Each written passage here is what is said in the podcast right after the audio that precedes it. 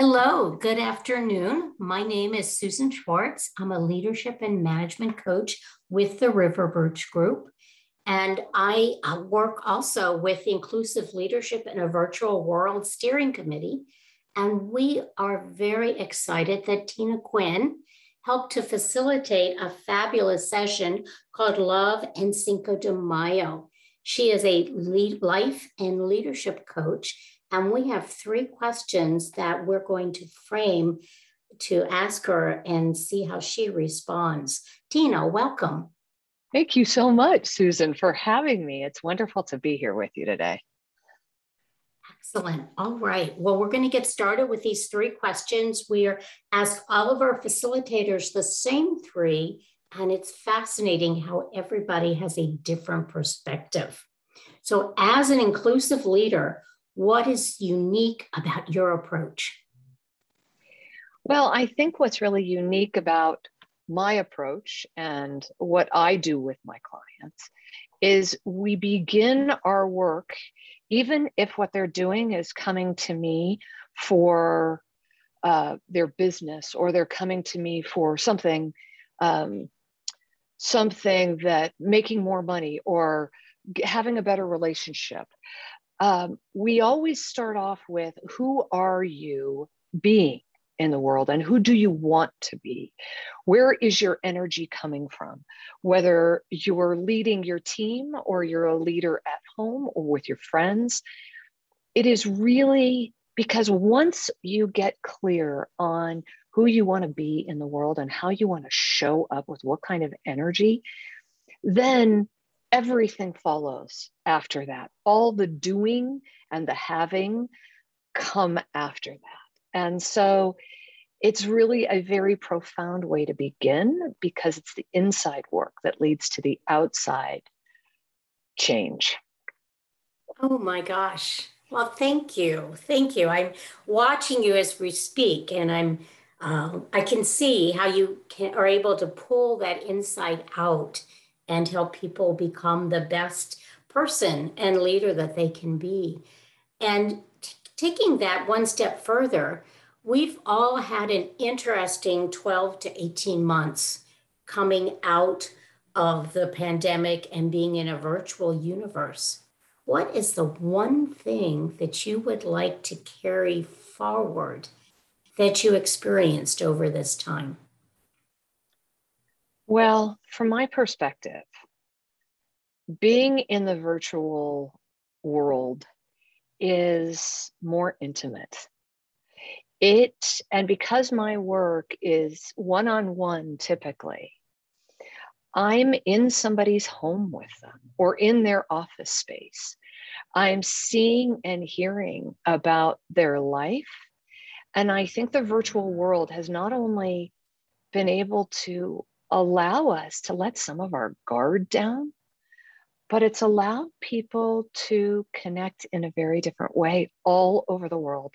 So I really hope that we continue to work in this virtual world at least some of the time, because I think people aren't as resistant to to really digging deep with some of the things that are going on in their lives. And do you find that the screen um, and having that separation helps people to let their guard down and be more open? Or is um, it the um, visual? No, I think what it is is I, I don't think the screen actually is what allows us to do it because it also happens at home um, when we're on a when we're on a phone together. So what happens, I think, is um, this intimacy is created because you're surrounded by where you're comfortable. And in a very different way you're not coming into my office or my home or my space. You are staying where you're comfortable. And so you're not resistant in the same way. I think that's a guess. I agree. And in fact i find phone calls even more intimate than zooming into our personal space and rooms. Yeah, yeah. A lot of times that's the truth. So, as we're looking at comfort and people being safe and being ready to open up, throw in a new word systemic disruption. What do you think we need to see more of in the world and why? I love that question. And what I think we need to see more of is people slowing down. I think that we have, up until COVID, we really lived in a fast, particularly in the West, um, a fast paced world where you want a bigger house and you want to travel and you want to tr- go see your friends and you need a new car and you need some a new outfit for that meeting and and you're constant it's never quite enough and we're busy and i think a systemic change is for people to slow down one of the things i really work on is this concept of pedaling in first gear. So if you're a bike rider and you know the difference between first and 10th gear, you're in first gear, you're pedaling, your pedals are going really fast and you're able to go up a very steep hill, but um, you're not going very far. So I compare this speedy, busy, overwhelmed as you're pedaling in first gear.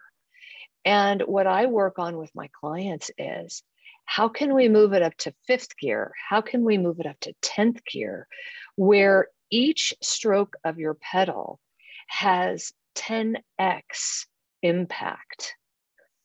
And so and so it requires doing things more strategically. Do we have time for a quick client story? Absolutely. Thank you. So, one of my clients, I was speaking to her yesterday. She's a senior executive at a big firm.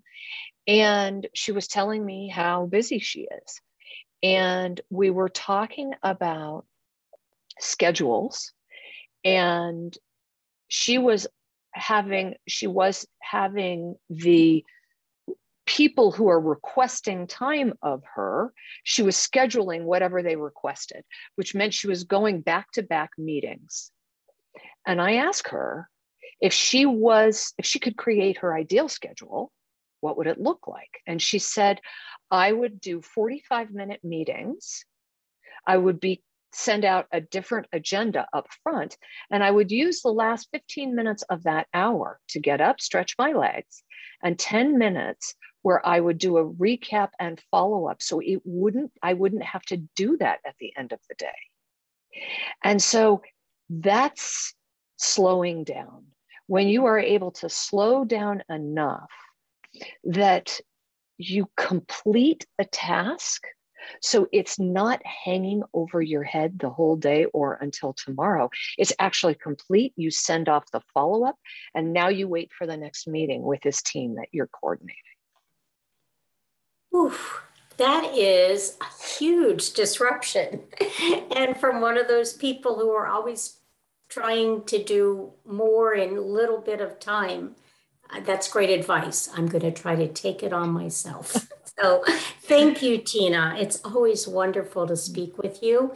And um, I'm so glad that you're able to join us today with our podcast and I look forward to seeing you at future sessions of inclusive leadership in a virtual world. Thank you. Thank you so much, Susan, for having me. It is a joy to talk to you always.